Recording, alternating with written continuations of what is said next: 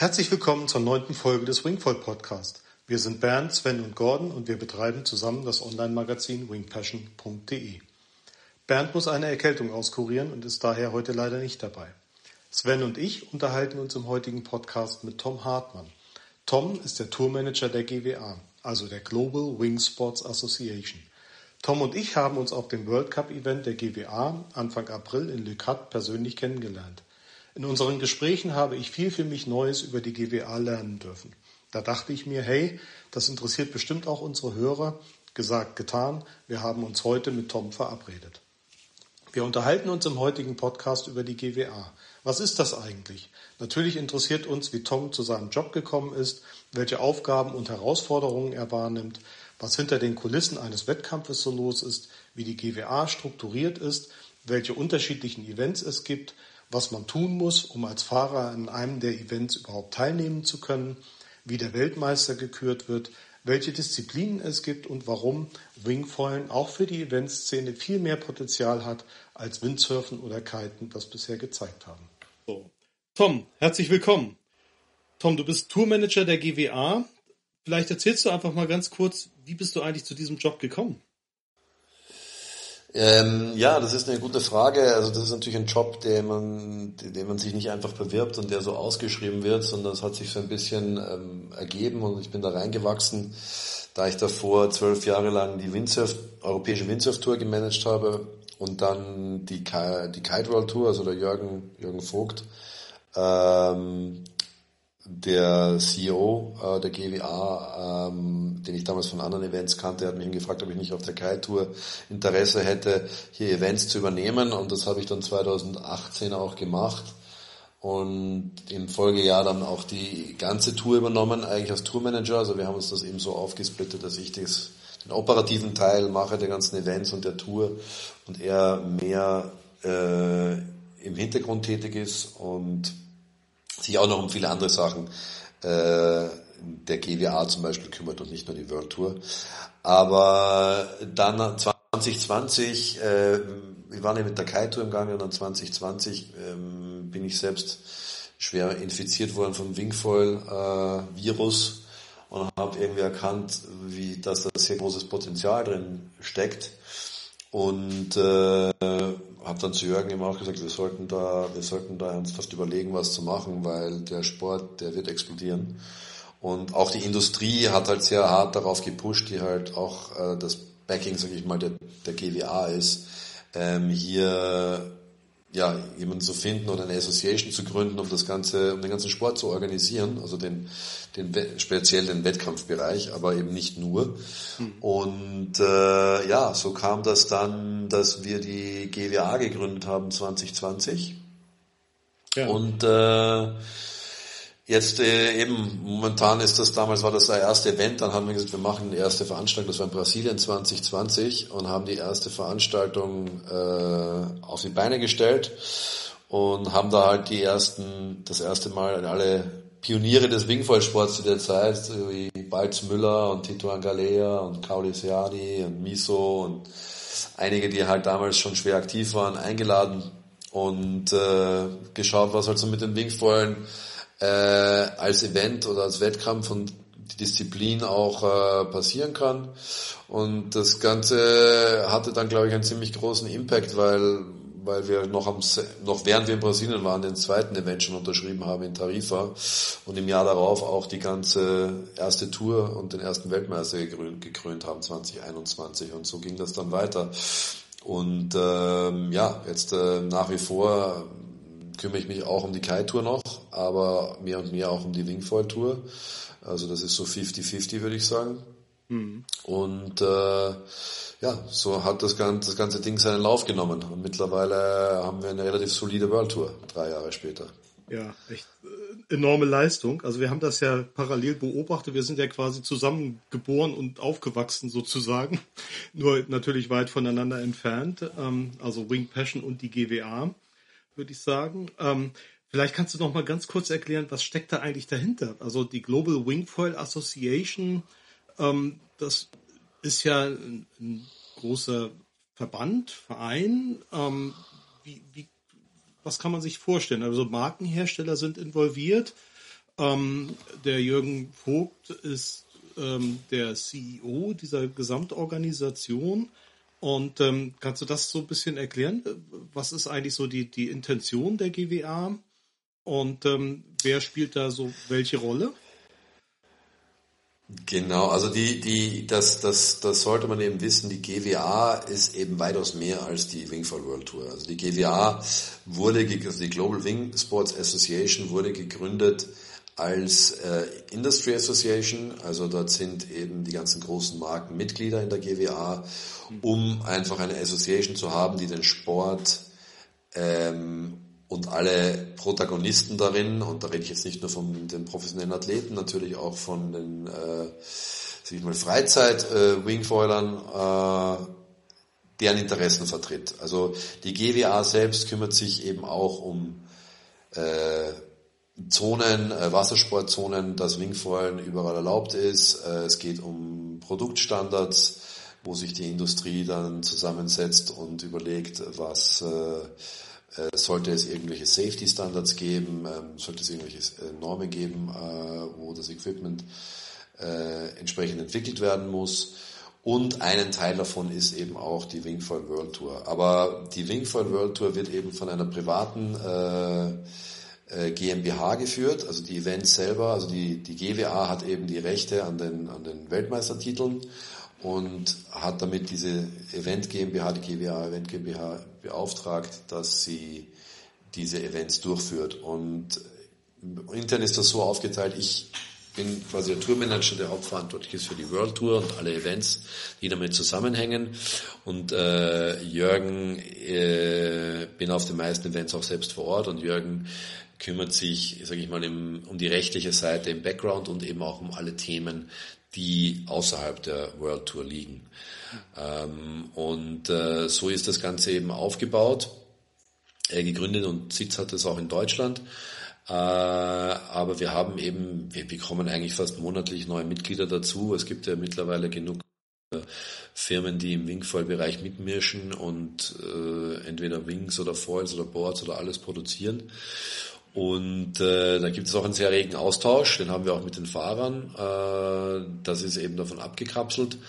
Und äh, ja, so, so steht, sage ich mal, die World Tour da und äh, mittlerweile haben, machen wir halt auch Events auf allen Levels, sage ich mal, von vom äh, Top-End-Bereich, äh, den World Cup selber, wo es halt um die um die Titel auch geht am Ende des Jahres, ja. aber eben auch Ju Jugendweltmeisterschaften und äh, äh, Qualifikationsseries, äh, um auch den Amateurbereich ein bisschen zu covern. Ja, mhm. so, so, so sieht das ungefähr kurz erklärt aus. Ja, sehr schön, genau. Also ähm, genau, die Events, die eben im Rahmen der Wingfoil World Tour äh, stattfinden, die sind ja, wenn man jetzt auf die Seite schaut, eben auch unterteilt. Ne? Man hat eben diesen, diese World oder den World Cup und dann die einzelnen Events, die darunter fallen. Und daneben gibt es eben jetzt auch die Jugend World Cups und Qualifying Series und auch die National Events, ne? also die nationalen Events.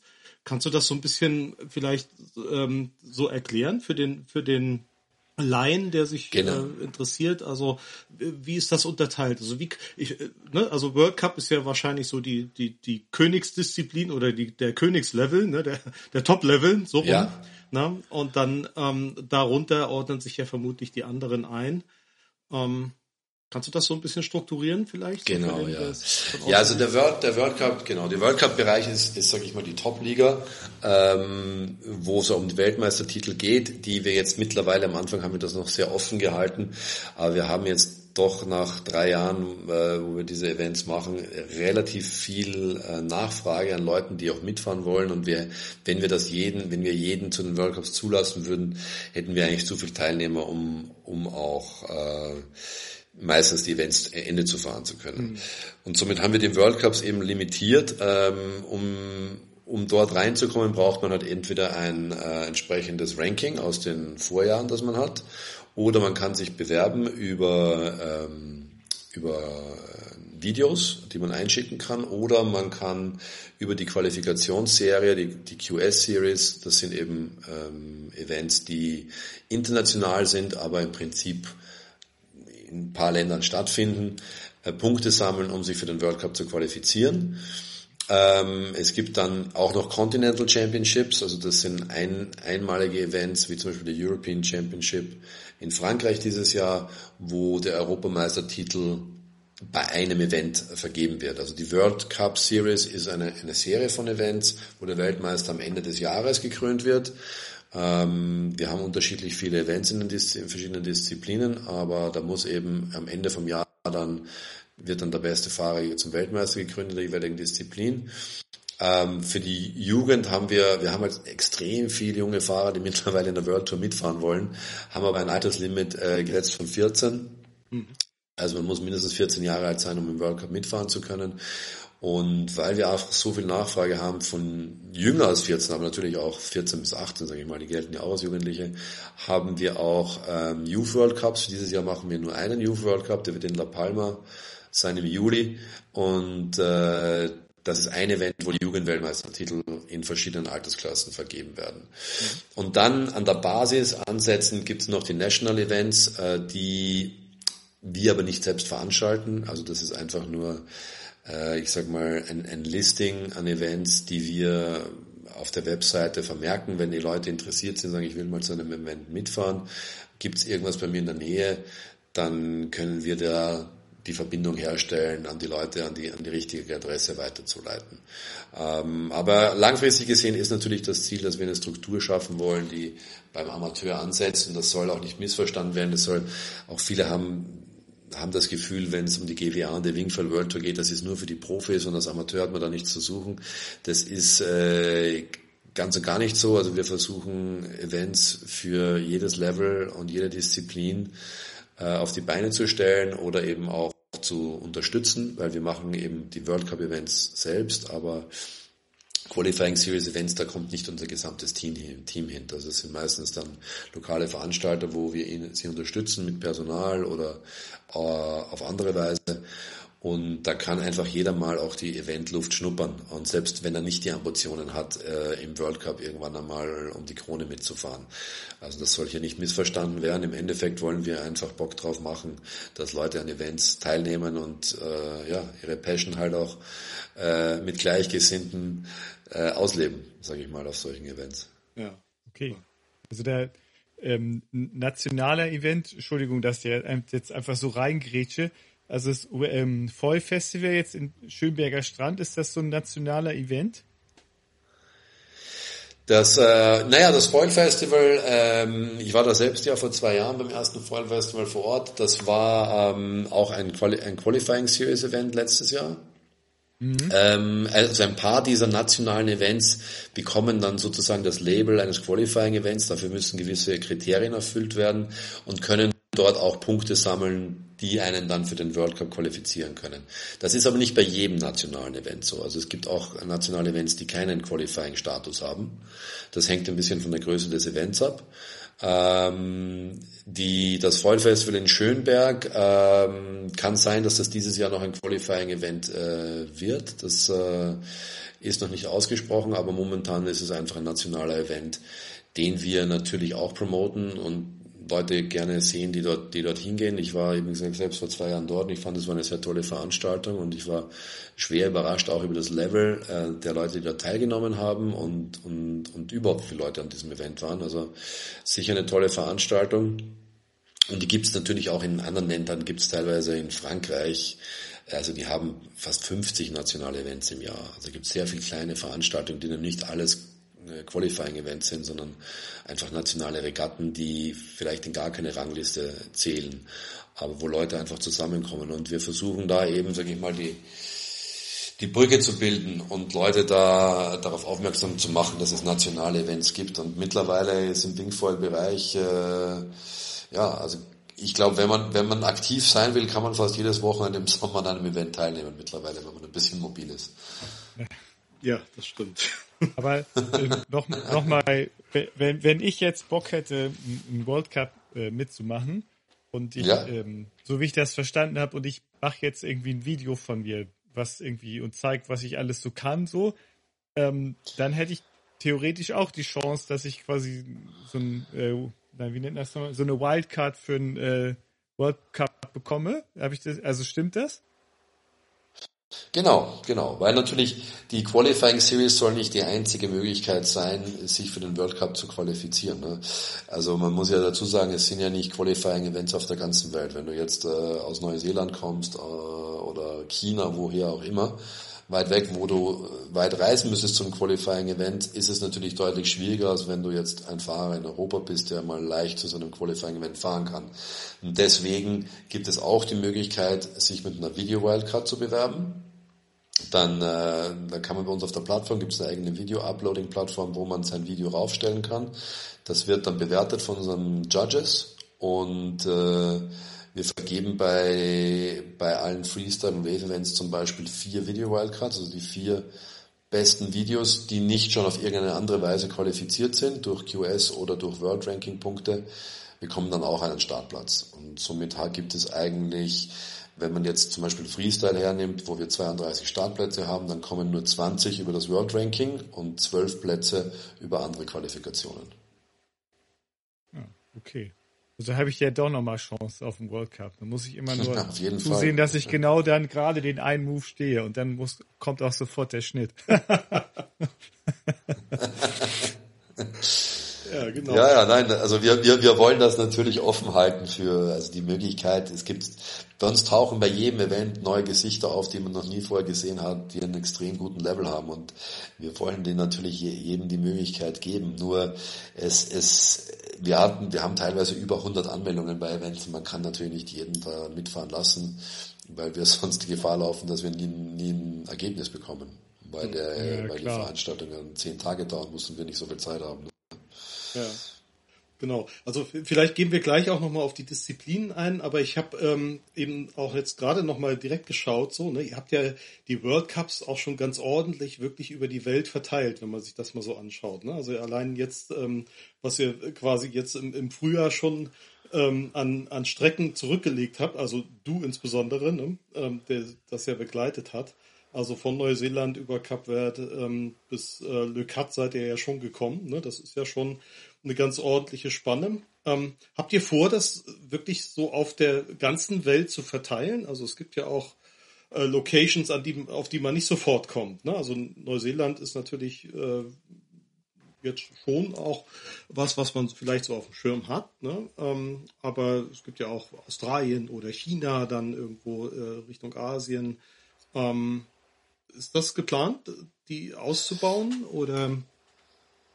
Ja, ja, also auf jeden Fall. Es ist, es ist ja eine World Tour und wir wollen das natürlich auch so global wie möglich halten, ähm, weil wir, wir merken das natürlich auch. Es ist äh, der Großteil unserer Fahrer sind Europäer, der Großteil der Events sind in Europa oder um Europa. Hm. Aber es gibt ja noch so viele andere ähm, Gebiete auf dieser Welt, wo Wingfoilen am Wachsen ist, es gute Fahrer gibt, die einfach die Möglichkeit haben, vielleicht dort bei einem Event mitzufahren, aber jetzt nicht für, für jeden Event nach Europa zu kommen. Also das Ziel ist auf jeden Fall, ähm, sag ich mal, das gut zu verteilen. Ähm, wir haben heuer das erste Mal in Neuseeland was gehabt. Wir haben, arbeiten ja eventuell dieses Jahr noch in Asien, in China ein Event Ende des Jahres abzuhalten der noch auf den Kalender kommen könnte, der da noch nicht drauf ist, aber das ist noch nicht bestätigt. Ähm, wir haben Südamerika, ähm, wir wollen gerne in Nordamerika, nicht dieses Jahr, aber hoffentlich nächstes Jahr was machen. Und äh, ja, Afrika haben wir momentan Kap Verden, aber eventuell kommt hier auch noch was hinzu. Also die, die Intention ist auf jeden Fall, sage ich mal, da sehr breit aufgestellt zu sein. Man muss aber dazu sagen, also es, man, jeder Fahrer hat Streichresultate. Also es ist nicht so, dass wenn man jetzt einen Event verpasst, man nicht mehr Weltmeister werden kann. Also äh, aufgrund der umso mehr Events im Jahr auf der World Tour in einer Disziplin sind, umso mehr Streichresultate hat man. Also zum Beispiel bei, bei sieben Veranstaltungen in der Disziplin zählen die besten fünf Resultate. Also wenn dann ein Fahrer sagt, okay, ich kann nicht zu dem Termin nach Neuseeland oder habe da aus anderen Gründen, nicht heißt das nicht, dass er deswegen aus dem Rennen ist. Mhm. Aber er kann dann seine Punkte woanders sammeln. Zu dem ähm, World Cup auf, auf Sal, also auf dem äh, Cup Verden, habe ich nochmal eine Frage. Wir haben irgendwie gehört, dass da gar nicht, also dass der World Cup quasi da veranstaltet wurde, aber viele von den Fahrern waren sich gar nicht sicher, ob die, die Welle überhaupt äh, vollbar ist, so, ne? Also, das war ja echt so ein, ja. so ein Try and Error, so ich, wie ich das verstanden habe. Da, da sei dann eigentlich ja. auch ein relativ großes Wagnis eingegangen, oder? Ja, das ist richtig. Das war, ähm, das war auf jeden Fall, waren viele Leute, die in Frage gestellt haben, ob, ob diese Welle, also wir hatten zwei Spots, ähm, die äh, zur Auswahl standen, an denen die Competition hätte fahren können. Das war Ponta Preta, ein sehr, äh, sag ich mal, berühmter Spot in der Windsurf- und Kitesurf- oder Wellenreitszene auch. Oder eben Kite Beach, äh, weil Ponta Preta hat nicht immer Swell. Also das funktioniert nicht jeden Tag. Und es gibt auf der anderen Inselseite noch Kite Beach, einen Spot, der regelmäßiger funktioniert, aber eben nicht die Qualität an Welle bietet. Und es hatte, hatten sich natürlich auch viele Fahrer die Frage gestellt, speziell Fahrer, die dort halt auch noch nie am Wasser waren mit anderen Sportarten davor, ob diese Welle wirklich funktioniert zum Wickeln. Das ist halt schon eine sehr kraftvolle Welle. Sie ist schnell, sie bricht äh, nah an den Felsen. Ähm, und es waren auch wirklich viele Fahrer, also es gab da gespaltene Meinungen. Es gab einige Fahrer, die sagen, auf jeden Fall, wir wollen Ponta Preta fahren und nichts anderes, deswegen kommen wir auf die Cup werden. Aber es gab natürlich auch die, die da noch ein bisschen vorsichtiger waren. Aber ich muss sagen, nach dem ersten Tag war allen klar, auch wenn sie das erste Mal da erst am Wasser waren in Ponta Preta, dass das eigentlich überhaupt kein Problem ist. Und dass die Welle eigentlich sehr gut geeignet ist zum Wingfoilen. Und ich glaube, das war auch unsere Intention. Wenn wir sagen, wir machen ein Event auf den Cup Verden, dann machen wir den genau wegen Spots wie Ponta Preta, die ähm, sind einzigartig auf der Welt und, äh, und man muss jetzt nicht in einer Onshore-Welle rumfahren, das kann man auch überall anders machen. Ähm, und ich glaube, nach dem Event hat das hat diese Veranstaltung hat sehr vielen Leuten die Augen geöffnet, glaube ich, was mit Wingfoilen möglich ist. Und ich weiß, dass es gab viele ähm, Kritiker, die gesagt haben, Wingfoilen ist nur in soften Wellen möglich und dass man kann nicht die gleichen Wellen surfen wie beim Wellenreiten oder Kiten oder Windsurfen. Und ich glaube, wir haben das Gegenteil bewiesen, äh, dass das sehr wohl möglich ist. Und ich glaube, dass das ein sehr wichtiger Push war, also in, speziell in diese Richtung der Wave-Disziplin, die wir jetzt heuer das erste Mal ja auch veranstalten, ähm, dass wir mit dem Wingfallsport hier noch an wirklich gute Spots hoffentlich in Zukunft gehen werden und auch entsprechend radikale Action sehen werden. Also wir haben auch heuer noch im, im Wellen, der Wellendisziplin Rio äh, und äh, Dachla. In Dachla hatten, also Marokko hatten wir ja schon mal ein Event vor zwei Jahren und der war auch äh, wirklich gut. Ähm, ist zwar eine etwas softere Welle als Ponta Preta, aber immer noch anspruchsvoll. Und ähm, ja, also diese Disziplin ist darauf ausgerichtet, Pure Surfing, und wir wollen natürlich auch in den entsprechenden Bedingungen äh, das Ganze austragen. Ja, also das, die, die Bilder und alles, also ich kann mich noch an einen legendären äh, Windsurf World Cup erinnern. Ich glaube, das war tatsächlich auch der erste, der auf, auf den Cup Verden stattgefunden hat. Ist jetzt auch schon echt ein paar Jahre her. Da waren auch echt alle von den Sorgen, was, was das für eine Welle ist. Und wo ich das gelesen habe, dachte, alter Cup Verden und dann auch noch Punta Preta, so, oh, was das wird. Aber es gibt ja auch so, so Videos, wie man sieht, wie die Fahrer sich denn da auch, also wie sie gespült werden und so, ne? Aber ich, da bin ich eigentlich auch deiner Meinung, dass das nochmal richtig gepusht hat, um auch echt mal zu zeigen. Und ich, der ja auch in, also zumindest in Dänemark in, in Wellen äh, folgt, denn ich hatte da auch tatsächlich meine Zweifel, dass das geht so, ne? Und aber ja, ihr habt ja da was bewiesen, dass es geht. Und plant ihr denn auch so Sachen wie, wie Maui? Also irgendwie in, weiß gar nicht, ob Hokipa ja. irgendwie auch eine Option wäre zum Beispiel? Äh, ist im Gespräch. Also es gibt auch Leute, die schon Linkfoilen in, in, in Hokipa. Äh, ich glaube, dass also auf den Kap Verden war es einfach fraglich, weil davor kaum jemand Wingfoilen war. Also es hat sich nie irgendwie jemand dort in Ponta Preta wirklich rausgewagt mit, mit dem Wingfall vor dem Event. Also außer ein paar Leute, die ein, zwei Wochen davor, äh, um zu trainieren. Ähm, aber da die Jahr, das Jahr davor war dort niemand Wingfall. In Hookkeeper gibt's jetzt schon Leute, die dort Wingfallen. Es wäre überhaupt kein Problem, dort ein Event auszutragen. Haben wir auch schon am Schirm. Auf jeden Fall wäre Maui eine super Destination, um ein, um Event äh, zu machen.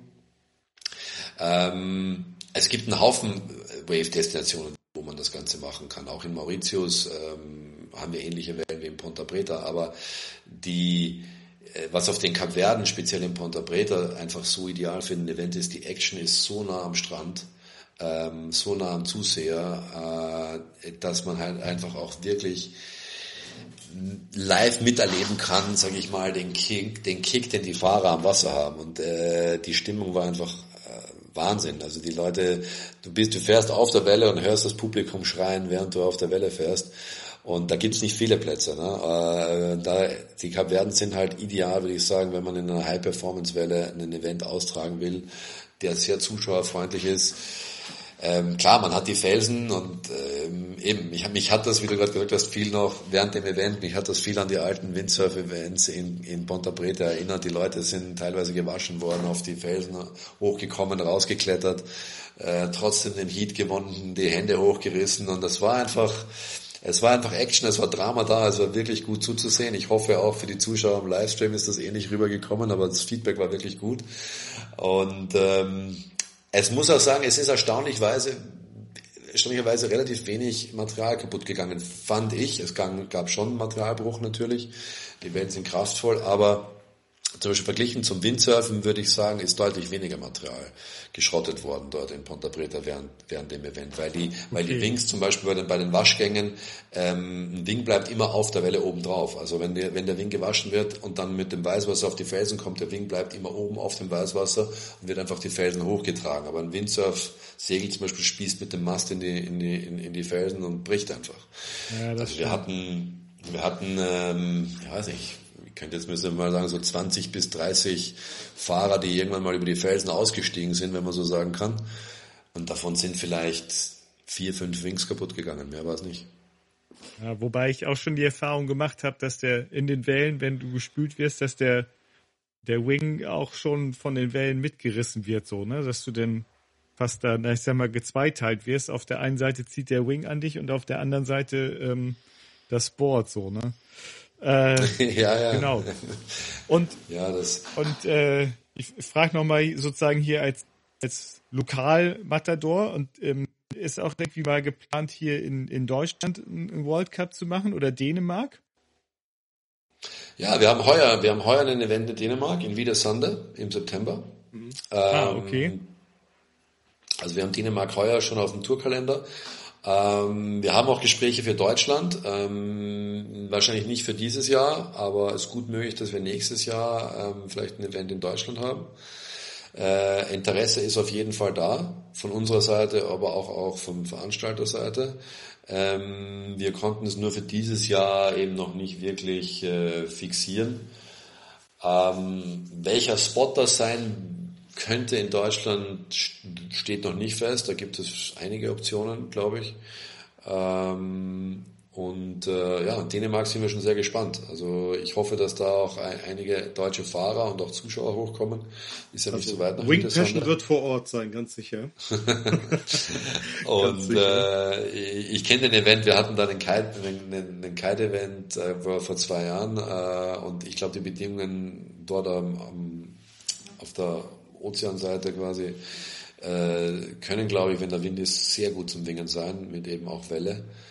Und äh, ich glaube auch die Szene mittlerweile in Dänemark ist am Wachsen, stark am Wachsen, was wegen Vollen ja, angeht. Ja. Ne? Also. Ist sie auch. Also wir haben ja vor, oh Gott, ist auch schon alles so lange her. Ich weiß noch mit, mit Bernd und einem anderen Freund, das habe ich auch schon mal erzählt, waren wir das in Dänemark auch oben in Old Hawaii unterwegs und da waren wir tatsächlich zu dritt und auch das erste Mal in der Welle. Ne? Und da hat es auch den Klick gemacht, dass wir verstanden haben, wie dieses, wie das Foil auf der Welle funktioniert. Und da erinnere ich Bernd jetzt jedes Mal daran, wenn wir in, in Dänemark sind, wenn da weit über 30 Wingfoiler auf dem Wasser sind. Siehst du, Bernd, nur noch mal dran erinnern, hier vor ein paar Jahren waren wir hier zu dritt. Und äh, ja, jetzt muss man schon irgendwie aufpassen beim, beim Halsen, ob man da nicht aus Versehen jemand über den Haufen fährt und nee, das ist schon, das geht ja genauso durch die Decke. Ne? Also ähm, ich, ja, ich habe hier gerade mal ein bisschen durchgescrollt durch die durch die World Cups. Le Cut ist ja vorbei und jetzt der nächste ähm, World Cup ist denn auf Gran Canaria, ne? So wie, wie das hier in der Liste steht oder äh, bin ich, ja, oder passt das, das nicht? Korrekt. Genau. Doch, doch, und der da, nächste ist in Gran Canaria. Und da fällt mir auf, äh, eine Disziplin, die ich bisher noch nicht gesehen habe, und zwar Big Air. Ja. Magst du das mal erklären, was, was ihr da vorhabt? Ja, wir wollen, äh, also dieses Jahr haben wir äh, zwei neue Disziplinen auf die Tour gebracht. Eine ist eben die reine Wave-Disziplin, äh, wo wir drei Events haben. Und die zweite Disziplin ist Big Air, wo es nur einen Event gibt und der wird eben auf Gran Canaria sein. Also der World Champion im Big Air wird auf Gran Canaria gekrönt werden. Und ja, die Idee ähm, kommt einfach daher, dass wir ähm, mal sehen wollen, wie hoch springen die Jungs eigentlich und die Mädels. Ähm, wir, werden, wir werden bei der Competition mit Sensoren arbeiten. Also jeder Fahrer wird einen Tracker tragen, äh, der die Höhe der Sprünge messen kann. Und das Kriterium wird natürlich nicht nur die Sprunghöhe sein, äh, also es wird zu 70 Prozent die Höhe und und die Airtime sein, äh, wie lange er in der Luft bleibt, aber auch der Technical Faktor wird, wird, einen, wird einen 30 Prozent Einfluss auf die Score haben. Ähm, also wie, wie, wie weil, man den Sprung denn unter Kontrolle hat, oder? Also genau, aber auch genau Technical Part, aber natürlich auch, wenn jemand wenn jemand Rotationen einbaut, dann ah. wird das natürlich auch einfließen. Aber es soll nicht äh, das Hauptaugenmerk sein. Wir wollen wirklich in die Richtung pushen, dass wir die Leute einfach sehen wollen, wie hoch könnt ihr springen. Wir haben, machen das Ganze zusammen mit Red Bull, also das wird ein Red Bull Event werden. Ähm, Red Bull ist jetzt auch einer unserer Tourpartner für das ganze Jahr. Äh, die haben Interesse eben auch, äh, sich ein bisschen zu beteiligen beim Wingfoilen äh, und ähm, ja, mit Red Bull haben wir dieses Konzept dann ausgearbeitet, dass wir sagen, okay, wir machen ein Special Event und was passt da besser als Big Air, um mal zu schauen, wie hoch und wie weit und wie lang äh, unsere Athleten fliegen können.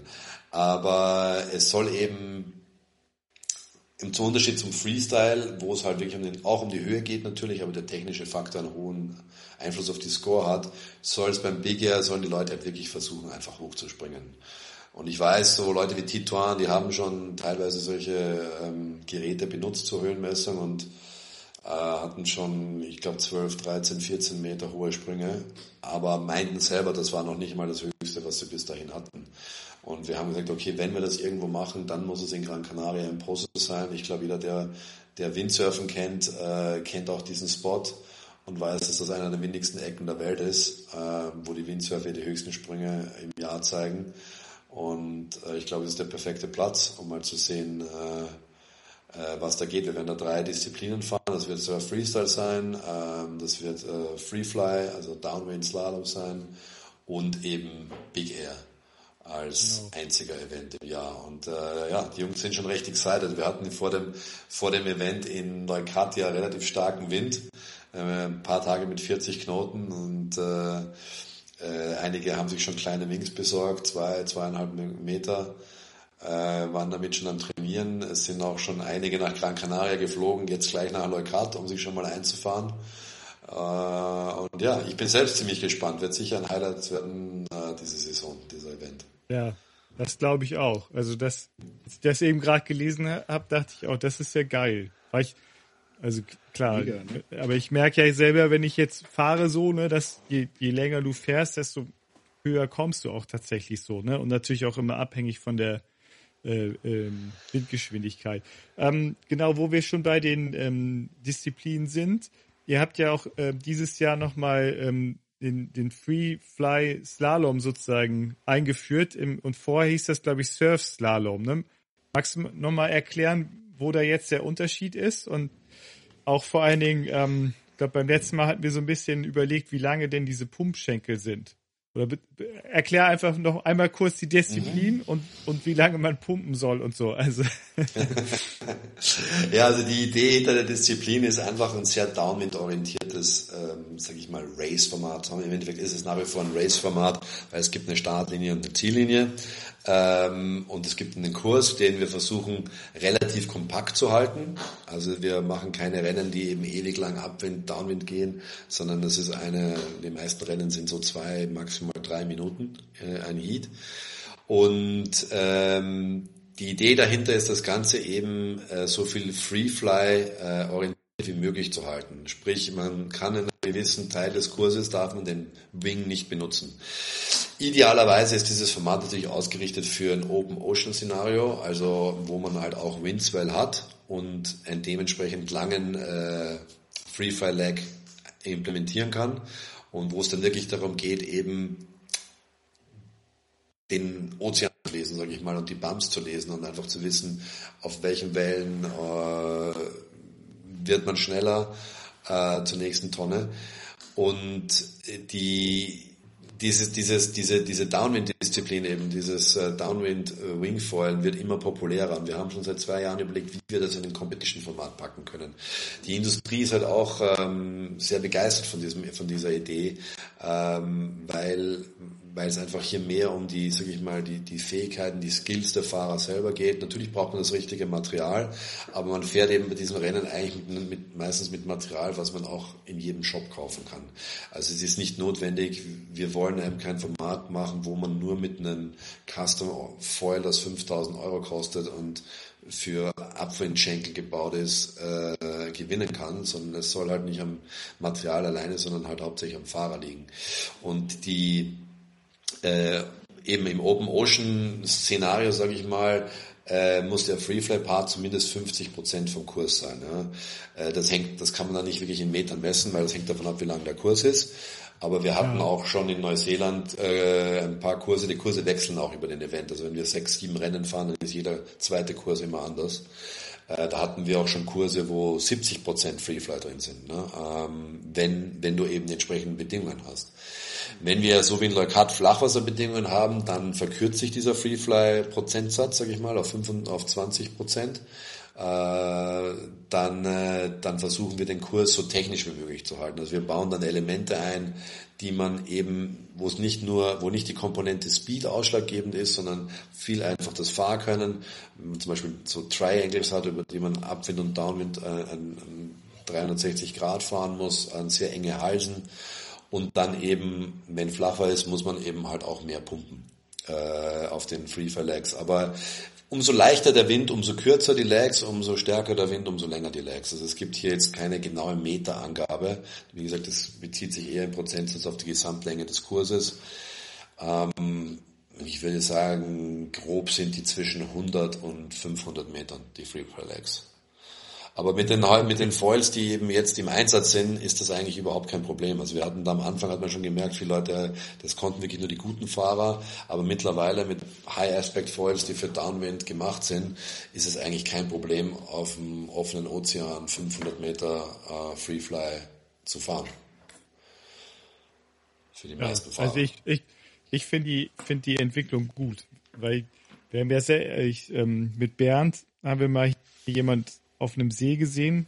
Mittlerweile wissen wir auch, wer das ist, nämlich Famous Frank, ähm, wo wir echt gestaunt haben, mit was für einer unfassbaren Geschwindigkeit ähm, der da übers Wasser genagelt ist. Und jetzt im Nachhinein wissen wir auch, dass das wohl ein, ein Kite voll war, mit dem er da unterwegs war. Ähm, genau. Und die, die Befürchtung hatte ich nämlich, dass dieses ähm, Slalom, die Slalom ähm, Disziplin immer technischer wird und dass es letztendlich wirklich einfach daran liegt, wer hat das Schnitzel voll, der gewinnt auch mehr oder weniger. Ne? Aber de deswegen, ich, ich begrüße die Entwicklung. Ich finde das gut, dass das mehr dann auch echt so ein bisschen in die, ja, einfach die technische und dass es dann mehr ums Können geht als ums Material selber. Ja, Gordon, jetzt habe ich ganz viel einfach so dazwischen nee, geredet, völlig, aber völlig du hast ja die schöne Liste ne, mit den Fragen. Genau, ja, du hast, hast mir jetzt auch Fragen vorweggenommen, was, was aber völlig äh, gut ist, weil es genau in die Reihenfolge, die ich mir so ein bisschen überlegt habe, auch hineingepasst hat. Ähm, vielleicht Tom noch eine Frage, habt ihr vielleicht vor noch andere Disziplinen? Also ich meine so Long Distance und ähm, so dieses Thema ähm, reiner Downwind und so, ist das vielleicht noch äh, was, in welche Richtung das gehen könnte? Ja, absolut. Also die Idee, ein Long Distance Downwind zu machen, die, die spukt schon in unserem Kopf für eine Weile. Ja. Ähm, wenn wir das machen, wird das auch einfach in diesem Free Flight Slalom Format integriert sein. Also nach oben hin, sage ich mal, wenn man sagt, man macht 100% Free Fly, kann man das auch machen. Also wenn die Gegebenheiten es erlauben. Äh, zum Beispiel in Brasilien, man hat starken Wind, man kann die Küste fünf Kilometer entlang fahren, Downwind. Dann äh, werden wir sicher auch mal versuchen, einen Long Distance Downwind äh, äh, Kurs äh, in, in die Disziplin einzubauen. ich glaube aber nicht, dass das als eigene Disziplin an den Start gehen würde momentan. Also ich glaube, das würde, wie gesagt, innerhalb der Freefly äh, Slalom Disziplin laufen. Ähm, das Problem bei dem länger Long Distance Downwind ist einfach, ähm, ich sage mal von der Eventseite, medial ist es ein bisschen schwieriger, das Ganze zu präsentieren. Also das ist auch eins der Kriterien, die mitspielen, sage ich mal, bei den Formaten, die wir entwickeln und deswegen auch das Freefly Slalom Format so kompakt ist, weil es am Livestream leicht äh, rüberzubringen ist, für den Zuschauer leicht zu verfolgen ist. Mhm. Also wenn du diese klassischen ähm, Boots, Segelregatten, Windsurf und auch Kitefoil-Regatten anschaust, wo du zwei Kilometer Abwind fährst und jeder fährt in einen, einer fährt links, der andere fährt rechts, du siehst das wirklich im Match-Racen nicht so. Das ist einfach, sage ich mal, schwieriger attraktiv rüberzubringen als, als äh, ein kompakter Kurs, wo du 10, 12 Fahrer hast, die, sage ich mal, äh, Schulter an Schulter äh, sich durch den Kurs kämpfen. Und ähm, bei einem Downwind kommt noch dazu, die Logistik ist, also beim Long Distance Downwind, die Logistik ist wirklich schwierig, weil du äh, die Safety brauchst. Das heißt, du brauchst äh, genug Boote, die garantieren, dass, dass jeder genug Safety hat. Äh, und wenn man das Ganze dann Freefly machen will, müsste man auch noch kontrollieren über fünf oder acht oder zehn Kilometer, dass da wirklich keiner den Wing benutzt. Das heißt, man bräuchte Begleitboote. Also die Umsetzung von sowas, wenn man, sage ich mal, äh, auf das ganze Freefly äh, aus, also zielt, ist da gar nicht so einfach. Und äh, ja, wir arbeiten an dem Konzept jetzt schon zwei Jahre und haben so eine langsame Entwicklung in diese Richtung gebracht. Deswegen haben wir uns heuer entschieden, eben auch die, die Disziplin umzubenennen in Freefly, damit ganz klar den Leuten ist, wenn die bei uns mitfahren, das ist kein normales Racing, was wir machen. Leute, die gerne eben Vollgas heizen wollen und sagen, sie wollen mit einem kleinen äh, Kitefoils auf maximal Speed um den Kurs fahren, die finden dieses Format bei uns nicht. Das mhm. sage ich eben ganz, ganz geradeaus. Also die, mhm. die, die Idee ist einfach ein, ein, ein, ein Freefly-Konzept äh, für Downwind-orientiertes Fahren und nicht äh, eine Materialschlacht. Also wir haben deswegen auch, letztes Jahr kam dann die Entscheidung von World Sailing, äh, wir haben die World Titles für diese Disziplin. Ähm, die normale Racing-Disziplin wird ja von der Wingfall Race Tour ausgetragen und das ist eben, sage ich mal, mehr so der klassische Aspekt. Ich sage jetzt gar nichts, äh, will jetzt gar nicht sagen, dass das schlecht ist, aber natürlich Leute, die ja daran interessiert sind, sage ich mal, den klassischen Weg beim Racing zu gehen, die finden dieses Format bei der Wingfoil Race Tour, mhm. wo du normale Upwind-Downwind-Kurse hast, äh, wo halt, äh, sag ich mal, die Speed-Komponente wichtig ist, wo das Material eine sehr große Rolle spielt natürlich. Ähm, aber der Großteil der Industrie, der eben hinter der GWA steht, ähm, stellt, es will sich nicht unbedingt in diese Richtung entwickeln. Also will halt nicht unbedingt ähm, in die Richtung pushen, hier Foils entwickeln zu müssen, die für ein paar Fahrer im World Cup fahrbar sind, aber im Endeffekt keiner im Shop kaufen würde, mhm. ähm, weil, weil der Einsatzbereich so klein ist. Ja. Und wir das wollen eben ein Format äh, haben, wo jeder, wo jeder mit seinem Material, das er normal im Shop kauft, mitfahren kann. Genau, sorry, dass ich nochmal dazwischen grätsche, aber diese Racing Series, die hat nichts mit der GWA zu tun, denn ne? das ist nochmal sozusagen eine separate Organisation, so wie ich das verstanden habe. Genau, genau. Das ist eine separate Organisation und das ist eben so geregelt jetzt mit World Sailing, dass äh, die Wingfall Race Tour die Weltmeistertitel im reinen Racing äh, mhm. vergibt und wir vergeben die Weltmeistertitel in allen anderen Disziplinen. Und das sind zwei getrennte Touren und äh, es gibt natürlich Fahrer, die bei beiden mitfahren, vereinzelt, weil die auch Race fahren wollen. Aber äh, ja, das, also wir haben mit diesen Events sind andere Veranstalter, sind andere Locations äh, und äh, das ist auch eine andere Tour, die diese, die diese Race, er kommt eben, sage ich mal, mehr von einem Sailing-Background. Also, äh, aber ähm, natürlich, also die, die entwickelt sich, sage ich mal, mehr vielleicht in die olympische, in die olympische Richtung und ähm, hat äh, sicher auch wenn man in diese Richtung Olympia denken will, also sollte Wingfallen irgendwann olympisch werden, das wenn wird das sicher noch eine Zeit dauern. Ich glaube, es kann olympisch werden.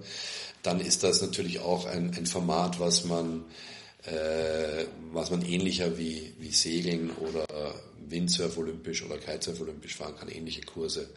Äh, das Konzept ist gibt es schon und einfach ist nur ein, andere, ein anderes äh, ein anderes Sportgerät, auf dem man sich bewegt. Ne? Aber die Idee hinter dem Freefly-Slalom ist einfach auch, ähm, was zu probieren, in eine Richtung zu gehen, die halt vollspezifisch ist, weil dieses Freefly kann man ohne Foil nicht machen. Und ja, das genau. ist halt auch ein, das, ein entsprechendes Format, was, äh, was dem Foil angepasst ist. Und das ist unsere Idee dahinter. Ähm, die, die, die, glaub, die Vorteile des Foils auszunutzen.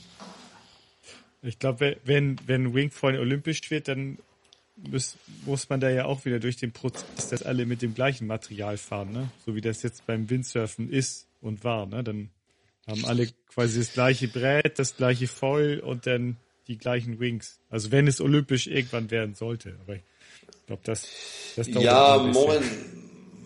Ja, also ich, das muss nicht so sein, aber ähm, es ist bis jetzt in allen Wassersportdisziplinen äh, ist es so. Das ist richtig. Also beim Windsurfen oder auch in Segelklassen fährt jeder dasselbe Boot, damit die ja. Bedingungen halt auch genau gleich sind. Ne? Ähm, das muss aber nicht zwangsläufig so sein. Ne? Das ist dass äh, ich glaube nicht, dass das eine Bedingung ist, dass eine, dass eine Klasse olympisch werden kann, dass es so sein muss. Ähm, da bin ich aber wahrscheinlich der Falsche, um da um da zu befragen. Da müsste man mit World Sailing mal direkt sprechen.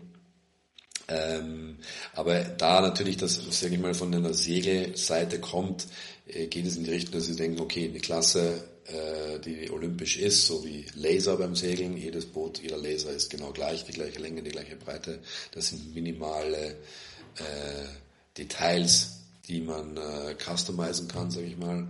Ähm, und genauso ist es beim Windsurfen. Ähm, aber ich glaube, dass auch hier World Sailing und die, das IOC äh, immer offener denkt jetzt. Und man bei manchen Sportarten das auch nicht so einfach machen kann. Äh, wenn du dir anschaust, jetzt beim Wellenreiten zum Beispiel ist jetzt olympisch, da kann jeder das Brett benutzen, was er möchte. Also da gibt es jetzt kein Einheitsbrett. Und, ja, das stimmt. Äh, oder auch beim Snowboarden oder auch beim Skifahren. Ne? Also jeder kann seine eigenen Ski benutzen. Deswegen sage ich mal so, es ist jetzt nicht ausgeschlossen, dass das nicht im Wassersport auch so sein kann. Bis, bislang war es nicht so, aber ich glaube, das kann sich in Zukunft schon ändern. Ja. Genau. Ja, Gordon, genau. Liste weiter abarbeiten. Ich bin eigentlich mit meinen Fragen weitgehend durch. Also ich hatte noch einen Punkt auf der Liste, da hatte ich jetzt ein paar Mal schon versucht anzusetzen ist aber eigentlich, zum Teil hast du das auch schon, äh, finde ich, ganz gut durchklingen lassen. Also die geht, die Frage geht in die Richtung, so wie ihr eigentlich diese Spots auswählt. Ne? Also das ähm, ist natürlich, denke ich, ein, ein wichtiges Thema. Ähm, auch im Sinne letztlich eurer, also der eurer und unserer Mission, ne? also das Wingfoilen eben auch ähm, erlebbar, anfassbar, auch für ein nicht involviertes Publikum zu machen, es, es attraktiv äh, letztlich auch zu gestalten und diese Events eben natürlich auch ein bisschen medienwirksam zu, zu ähm, halten. Ich glaube, dafür brauchst du ja einerseits ähm, natürlich die richtigen Bedingungen, ne? also einigermaßen verlässlichen Wind, ähm, die Welle gegebenenfalls, ähm, aber eben auch immer die letztlich ja die Nähe zu dem potenziellen Publikum, ne? was dann vor Ort ist, beziehungsweise auch den, den Medien, die dann ähm, das ideal übertragen können, auch von, also nicht nur über irgendwelche Begleitboote, sondern vielleicht auch vom Land ein paar Aufnahmen machen können und so weiter. Ne? Denke ich, oder? Ist, was, ja. Sind das wesentliche Kriterien oder geht es eigentlich nur darum, so, ähm, ja, haben wir jetzt die Chance, das überhaupt irgendwo zu machen und gibt es da vielleicht ein, irgendwie Unterstützung von den, was weiß ich, Locations, Gemeinden oder so etwas, Städten äh, vor Ort, die vielleicht auch Interesse haben, da so ein bisschen den Tourismus äh, mit zu bedienen oder ähnliches? Ja, da spielen unterschiedliche Faktoren mit. Also in erster Linie, so wie du es gerade schon beschrieben hast, natürlich muss der Event mal irgendwie finanziert werden. Ähm, die Finanzierung der Events äh, kommt immer von den Veranstaltern selber. Also wenn ein Veranstalter sagt, okay, ich habe das Budget oder sag mal so, der hat Interesse, äh, einen, einen, einen Wingfoil World Cup zu machen, dann ähm, muss er dafür sorgen, äh, die Finanzierung aufzustellen für den Event. Also die kommt nicht von unserer Seite.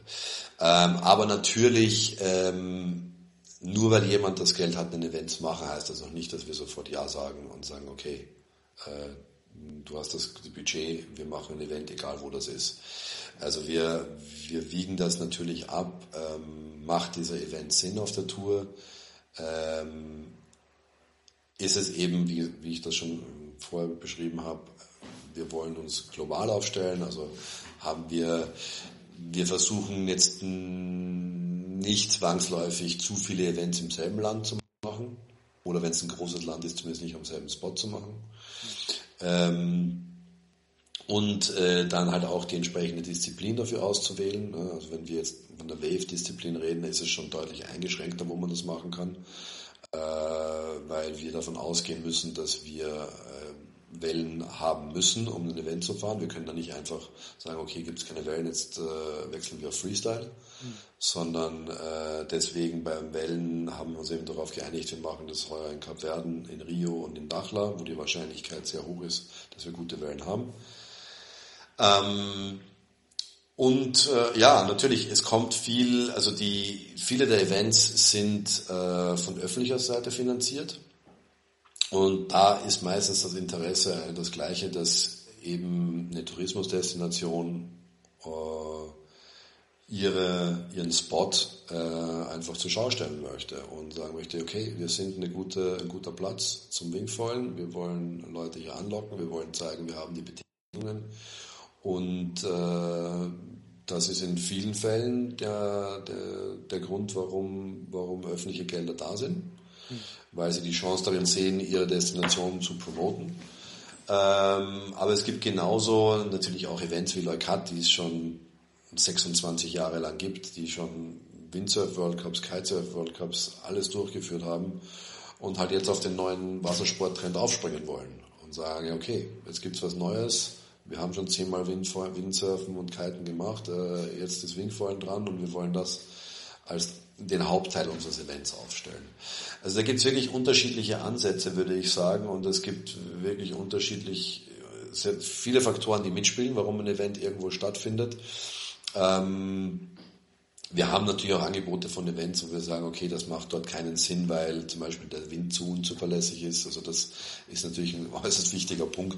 Eine der Sachen, die ich als allererstes prüfe, wenn das eine Destination ist, die ich nicht kenne, äh, dann versuche ich mit Leuten zu sprechen, die dort schon mal waren, die das kennen, die Stadt Windstatistiken zu prüfen. Ähm, weil wir haben ja auch eine gewisse Verantwortung. Also wenn wir ein Event machen und die Besten der Welt fliegen von überall her ein, ähm, dann äh, wollen wir natürlich absolut vermeiden, dass die eine Woche lang am Strand sitzen und gar nicht aufs Wasser kommen. Ja. Und äh, das ist auch keine gute Werbung für den Platz dann. Ähm, es kann natürlich immer passieren, also wie man das äh, auch schon so kennt von anderen Wassersportarten. Im Endeffekt sind wir halt sehr wetterabhängig, aber bislang hatten wir noch keinen Event, wo wir kein Resultat hatten mit, mit das ist ein Riesenvorteil, glaube ich, auch ein Grund, warum viele Veranstalter jetzt Wingfoil-Events machen wollen, weil du halt einfach ähm, sehr leicht garantieren kannst, dass die Bedingungen äh, brauchbar sind für den Wettkampf. Ja. Also man, das Windlimit ist relativ niedrig ähm, und man kann, wir machen bei fast allen Veranstaltungen mindestens zwei Disziplinen. Das heißt, es ist wirklich viel Action auch für die, für die, für die Fahrer, für die Athleten, für die Zuschauer, für den Veranstalter.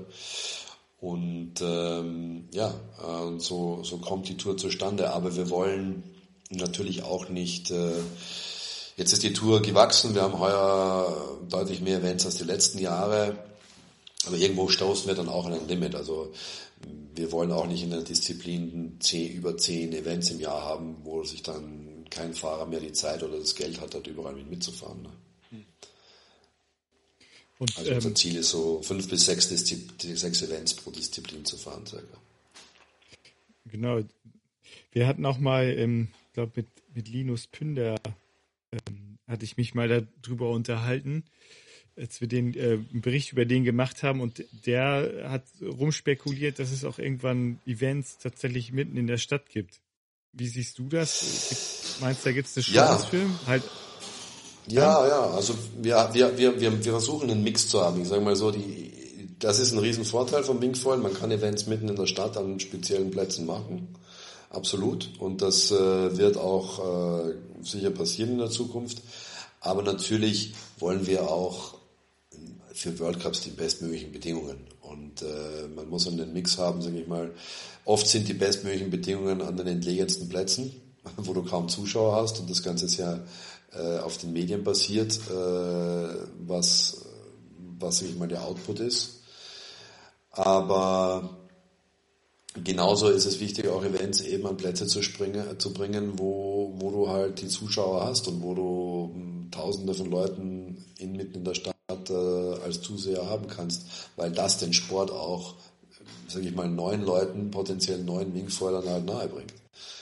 Und äh, wir haben, also wir hatten den allerersten Wingfoil-Event, den wir gemacht hatten, der war mitten in der Stadt von Fortaleza in 2020. Äh, das war Downtown, also im, am, am, im Zentrum der Stadt, am Stadtstrand, um, wo tausende Leute jeden Tag vorbeilaufen.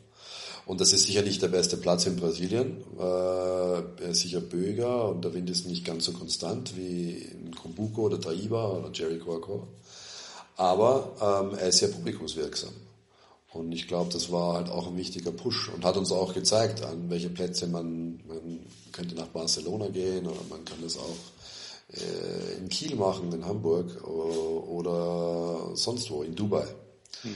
Ähm, also wir haben schon einige, einige Städte auch im Gespräch, ähm, wo in Zukunft eventuell was passieren wird. Bin ich mal echt gespannt, was da noch geht. ich auch, ja. Also wir, wir, ich glaube, wir sind uns ja alle einig, der, der Wingfoil-Sport, der wird größer als das meiste, was, was bisher so da gewesen ist. Ähm, also ähm, unter anderem ja auch aus diesem Grund, ne? weil man es eben doch ähm, zum einen hat, bringt es viele Varianten mit sich, aber die Bedingungen an den Spot und auch an die Bedingungen ähm, rundherum, also sei es eben ne, äh, den Windlevel, die Windstärke, die Windverlässlichkeit, sind halt nicht ganz so hart, ähm, wie das eben bei anderen äh, Windsportarten der Fall ist. Und ähm, ja, man hat weniger ja. Einschränkungen und, und ein weiteres Spektrum. Ne? Ja, auf jeden Fall. Ich würde sagen, dass, dass, dass wir sicher einige Events auf der Tour haben, wo es, glaube ich, schwierig wäre, einen Windsurf oder Kitesurf World Cup zu fahren. Hm. Weil die Bedingungen einfach zu ähm, unsicher wären oder eben es nicht die Start- und Landezonen gibt, die du zum Kiten brauchst, oder eben der Wind zu böig ist, ähm, was beim Wingfoilen auch weniger das Problem ist. Und das ist sicher einer der Gründe, erstens, warum, wie du sagst, der, der Sport äh, so stark am Wachsen ist. Es geht einfach an ganz vielen Plätzen, wo Windsurfen und Kiten vielleicht ähm, nicht optimal sind. Ähm, und was, was mir erst in den letzten ein, zwei Jahren so bewusst geworden ist, eben wie viel, wie viel junge Leute auch in dem Sport nachkommen. Und das ist halt, ich sehe das halt bei unseren Wettkämpfen. Wir haben bei jedem, bei jedem World Cup wahrscheinlich knapp zehn Leute oder ja, ja, sagen wir so fünf bis zehn Leute, die unter 18 sind, die auf hohem Level mitfahren. Und äh, das? das ist, das ist, das ist halt, das füttert den Sport halt. Das ist, äh, das merke ich schon auch äh, gegenüber Windsurfen und Kitesurfen, dass das Material ist einfach ähm, geeigneter für junge Leute. Man kann schon jünger einsteigen in den Sport. Oder mit sechs, sieben, acht Jahren sieht man Leute, die halt schon auf 20 Liter Boards und kleinen Foils und ein Meter Wings rumfahren und halt einfach auch entsprechend schnell lernen. Und das, äh, also das war mir am Anfang noch gar nicht so bewusst, wo viele Leute gesagt haben, ah, das ist nur für die, die, die schon zu alt zum Kiten oder Wingsurfen sind. Aber jetzt kommt hier eine, eine ganz neue Generation nach und der, der Großteil ist deutlich jünger als bei den anderen Sportarten. Das erleben wir ja hier live an, an unseren Spots ja genauso. Ja. Ne, früher war man hier der große Held, weil man eine halbe fahren konnte. Und äh, jetzt springen einem die Kiddies schon irgendwie um die Ohren. Das ist, naja, manchmal ein bisschen frustrierend für, für Ü, Ü40. Und Ü50, Aber, genau, ja. ja vor, vor allen Dingen ist das mit, mit viel Schmerzen verbunden, wenn man versucht, da noch einigermaßen hinterherzukommen. Aber gut, das wissen die ja nicht und glaub, Podcasts hören die auch nicht. Also dann kann ich hier ein bisschen rumheulen. Ja, ja aber das Tolle ist auch tatsächlich, ich finde ja nochmal auch, äh, kommt mir gerade so in den Sinn, was man da eben auch deutlich erkennt, ist, ähm, dass eben nicht nur das, das beste Material äh, zu den besten Leistungen führt. Ne? Also das sehen wir ja auch bei unseren Jungen. Also die, zumindest viele von denen haben natürlich dann auch, sage ich mal so, ähm, eher gebrauchtes Material oder ja. eben jedenfalls nicht das Allerneueste. Ne? So und ähm, äh, stechen uns ältere Herren ähm, oder auch mittelalte, ne, Sven, ähm, dann eben mal locker aus ähm, mit allem, was sie tun. So, ne? Und das ist ähm, klar, wie bei vielen Sportarten ähm, haben sie natürlich auch viele Vorteile, was das Gewicht angeht schon, ne? aber eben auch äh, durchaus die Technik, die die eben sehr schnell sich aneignen, schneller als äh, unser eins. Und ähm, das, finde ich, macht den Sport auch interessant, ne? dass man eben nicht nur mit dem allerneuesten Foil und dem allerneuesten äh, Wing oder speziellen Race Wing dann eben auch unbedingt der schnellste auf dem Wasser ist oder die, der, der beste Freestyler. Ja, die, man, man, man sieht, ich, ich sehe das ja auch bei unseren Events, ich sage mal 80 Prozent der Fahrer fahren ja auch bei allen Disziplinen mit. Also es ist noch nicht so weit, dass sich das jetzt schon so spezialisiert hat, dass der eine nur noch Freestyle fährt und der nur noch Wave fährt und der andere nur noch Freefly fährt, sondern es ist nach wie vor so, dass eigentlich doch der Großteil der Fahrer wirkliche Allrounder sind. Und viele der Fahrer nutzen das gleiche Material für alle Disziplinen. Also die haben ein, sag ich mal, ein, zwei Favorite Foils oder Frontwings, die sie fahren und die nutzen die für Freestyle wie, wie für Slalom ähm, oder auch Wave. Und ähm, ich glaube, natürlich ist das Material entscheidend, aber es ist, glaube ich, eben noch nicht oder vielleicht wird es das auch nicht so eine Materialschlacht, wie es äh, bei so manchen anderen äh, Wassersportarten ist. Und ich meine, gut, das hat jetzt auch noch, ich meine, so alt, selbst wenn man das älteste Material hat, ist es ja noch nicht so alt. So lange gibt es das ganze Zeug ja noch nicht. also es gibt ja keinen, der zehn Jahre altes Material hätte.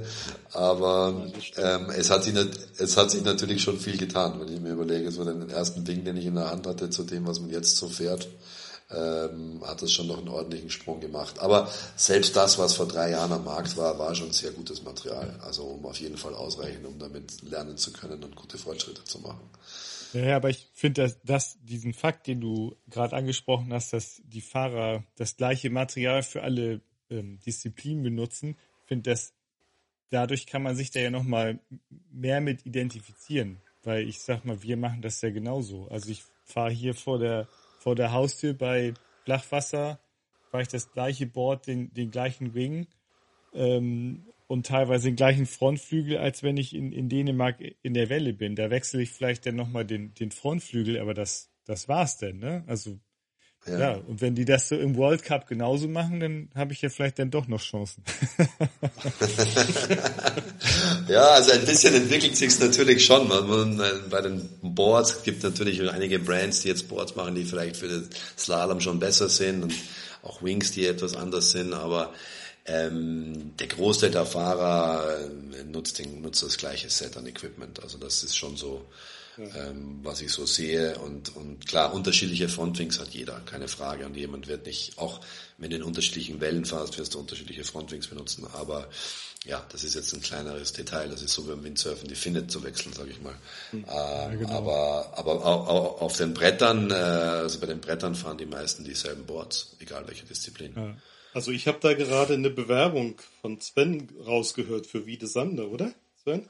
Ja, vergiss es. Nee, nee.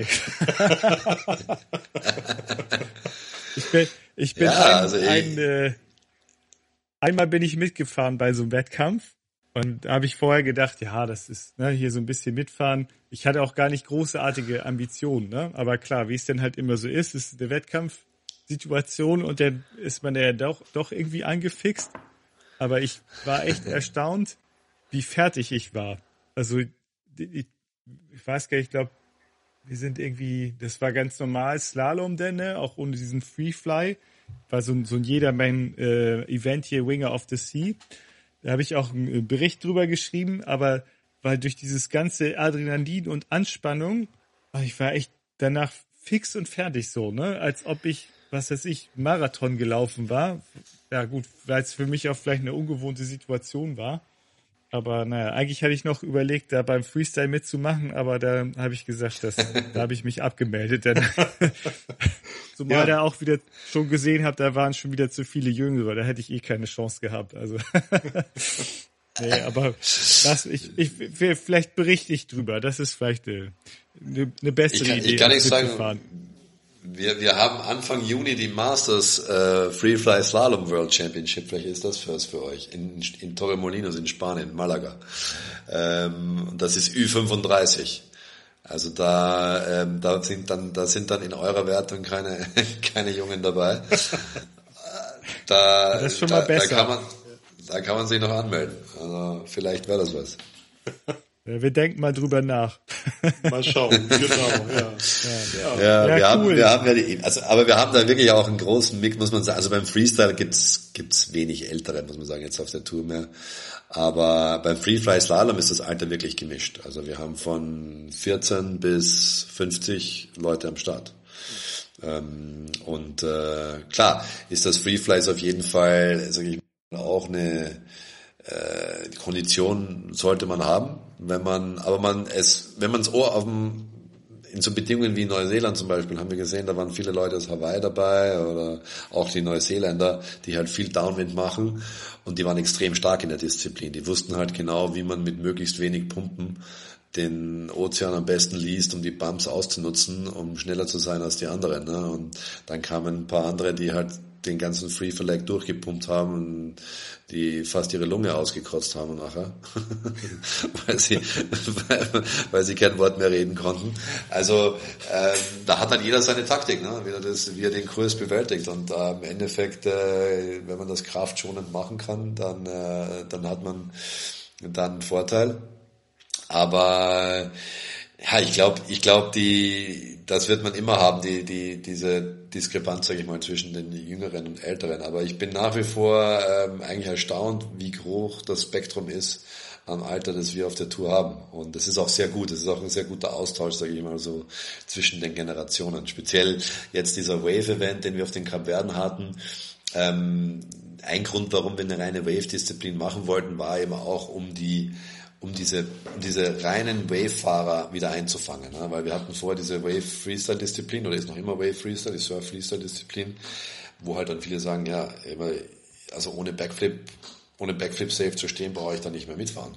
Mhm. Uh, aber, aber ich fahre halt in der Welle die ganze Zeit. Und, und bei dieser reinen äh, Wave-Disziplin ist es eben nicht erlaubt, irgendwelche Airs mit Wing-Unterstützung zu machen. Also man darf nur den Wing quasi depowered nutzen bei den Airs, wenn man welche macht, auf der Welle. Also beim Rausfahren darf man sowieso nicht springen oder wird nichts bewertet. Ähm, und da hat man jetzt halt wieder die Leute dabei, die halt wirklich mit einem Surfing-Background kommen, die halt auch ein bisschen älter sind, die viel Erfahrung mit sich auch bringen in der Welle von anderen Sportarten. Und äh, das hat man eben auch gesehen auf den Kapverden, die waren auch alle stark. Aber auch hier muss ich dazu sagen, kommen, drängen die Jungen schon rein. Und wir hatten ja, da, das wir hatten sie da, auch. Der, das wollen sie da hatten wir auch, auch, genug Junge dabei, die gut, die gut am Start waren, ne? Ja, mit 15, 16, 17 Jahren. Ja, aber es ist ja schön zu sehen. Ich glaube, das ist sehr wichtig, dass der Sport da so junge Talente hat die, die da reinkommen. Ne? Das genau. Ja, also wir, wir witzeln da ja regelmäßig so ein bisschen rum, weil wir uns eben so alt fühlen, wenn wir die Jungen sehen. Aber grundsätzlich sind, sind wir natürlich äh, sehr daran interessiert, dass der Sport jung, jünger noch wird, als er jetzt noch ist. Ähm, es sind natürlich viele aus äh, ne, mit, mit dem Windsurfing-Hintergrund, mit Kite-Hintergrund, die dann sagen, okay, jetzt bin ich irgendwie Mitte 40, jetzt probiere ich das auch noch aus und setze das oben drauf und so. Na, und wir merken es auch natürlich an anderer Stelle, die Zielgruppe ist noch vergleichsweise alt und deswegen freuen wir uns eben über ähm, das Verjüngen. Ne? Und äh, natürlich, wenn dann eben auch junge Idole heranwachsen, dann ziehen die auch jüngere ähm, Nachzügler an, ne? also Jüngere, die dann in den Sport einsteigen, weil sie eben sehen, Mensch, das ist ein cooler Typ, dem, das finde ich toll und da fahren nicht nur alte Säcke rum. Ne? Ja, klar, das ist es auch. Ja, ja. ja also, genau. Ja, ja. Ey, genau. Ich genau. wollte gerade sagen, äh, wollte Tom bedanken für den, für den coolen Einblick, den wir jetzt äh, gewonnen haben. Aber äh, Gordon, du. Das wollte ich auch gerade tun. Genau, wir überschneiden uns gerade. Ne? Wir haben die Stunde schon überschritten und ähm, ja. wollen es natürlich auch nicht zu sehr ähm, in die Länge ziehen. Vor allen Dingen ähm, ja, deine Zeit nicht zu sehr in Anspruch nehmen, Tom. Vielen, vielen herzlichen Dank. Ähm, sehr, sehr spannend, was, was du uns zu berichten hattest. Du führst ja auch ein spannendes Leben, ähm, bist, äh, bringst ja eine irrsinnige Erfahrung hier auch rüber. Ähm, ich finde es toll. Ich ähm, ja, also wir wünschen dir weiterhin viel Erfolg ähm, darin, eben den Sport weiter voranzubringen und interessant zu halten und ähm, eben auch vielgestaltig ne? und offen eben für äh, Normalsterbliche. Ne? Das finde ich eigentlich fast so die, die, die tollste Botschaft aus unserem Gespräch heute, ähm, dass es eben auch darum geht, eben das Ganze offen zu halten über die Wildcard, über ähm, die Möglichkeit, sich eben über verschiedene Wege auch zu qualifizieren und natürlich auch eine Nähe zu erzeugen, weil ihr eben unterschiedlichste Standorte sucht. Also ganz toll, ähm, ganz herzlichen Dank und ähm, wir sehen uns allerspätestens, würde ich sagen, ähm, in Wiedesande in Dänemark. Ja, ja. Nee, ich freue mich. Also äh, vielleicht auch früher, falls vielleicht ihr Zeit und Lust habt. Ja, Zeit ja. und Lust habt. Und, äh, und, und, und zu einem anderen Event vorbeikommt. Aber ja, ich äh, habe mich auch sehr gefreut über das Gespräch und ich hoffe, dass es, dass die Botschaft eben auch äh, äh dadurch ein bisschen mehr verbreitet wird eben. Das, äh, manche Missverständnisse, die, glaube ich, auftreten, eben wie keiner soll sich jetzt irgendwie ausgeschlossen fühlen bei der GWA. Wir, die, die Idee ist auf jeden Fall, dass wir den, die Hauptidee hinter der GWA und der World Tour ist einfach den Sport größer zu machen und äh, eine Plattform zu bieten, wo sich Leute treffen und austauschen und äh, das ist auch was, was ich, ich habe eben Windsurf und Kite-Touren schon gemanagt davor. Ähm, ich sehe das immer noch so beim Wingfoilen, dass ähm, die, die Pros, die Top-Pros, die hier mitfahren, die machen das schon hauptsächlich, weil sie, weil sie eine Passion dafür haben und weil sie einfach so angefixt sind von dem Sport und diesen Sport weiter pushen wollen und nicht zwangsläufig, weil sie damit Geld verdienen müssen. Und, äh, und das ist äh, eine ganz andere Basis, äh, dass den Sport halt auch wirklich weiterbringt. Und wenn ich so darüber überlege, von 2020 zu jetzt haben wir noch nicht mal 23, drei Jahre später, ähm, wie weit die Tour und die Athleten und der Level des Sports gekommen ist, das äh, habe ich bei den anderen Sportarten davor nicht so rasant gesehen. Ne? Und das ist ein gutes Zeichen. Ja, ja sehr gut. Vielen Dank. Vielen Dank. Natürlich den Link äh, zur GWA, den packen wir natürlich in die Show-Links. Alles klar. Dann würde ich sagen, bis zum nächsten Mal. Bis dann. Danke euch. Macht's gut. Tschüss. Tschüss.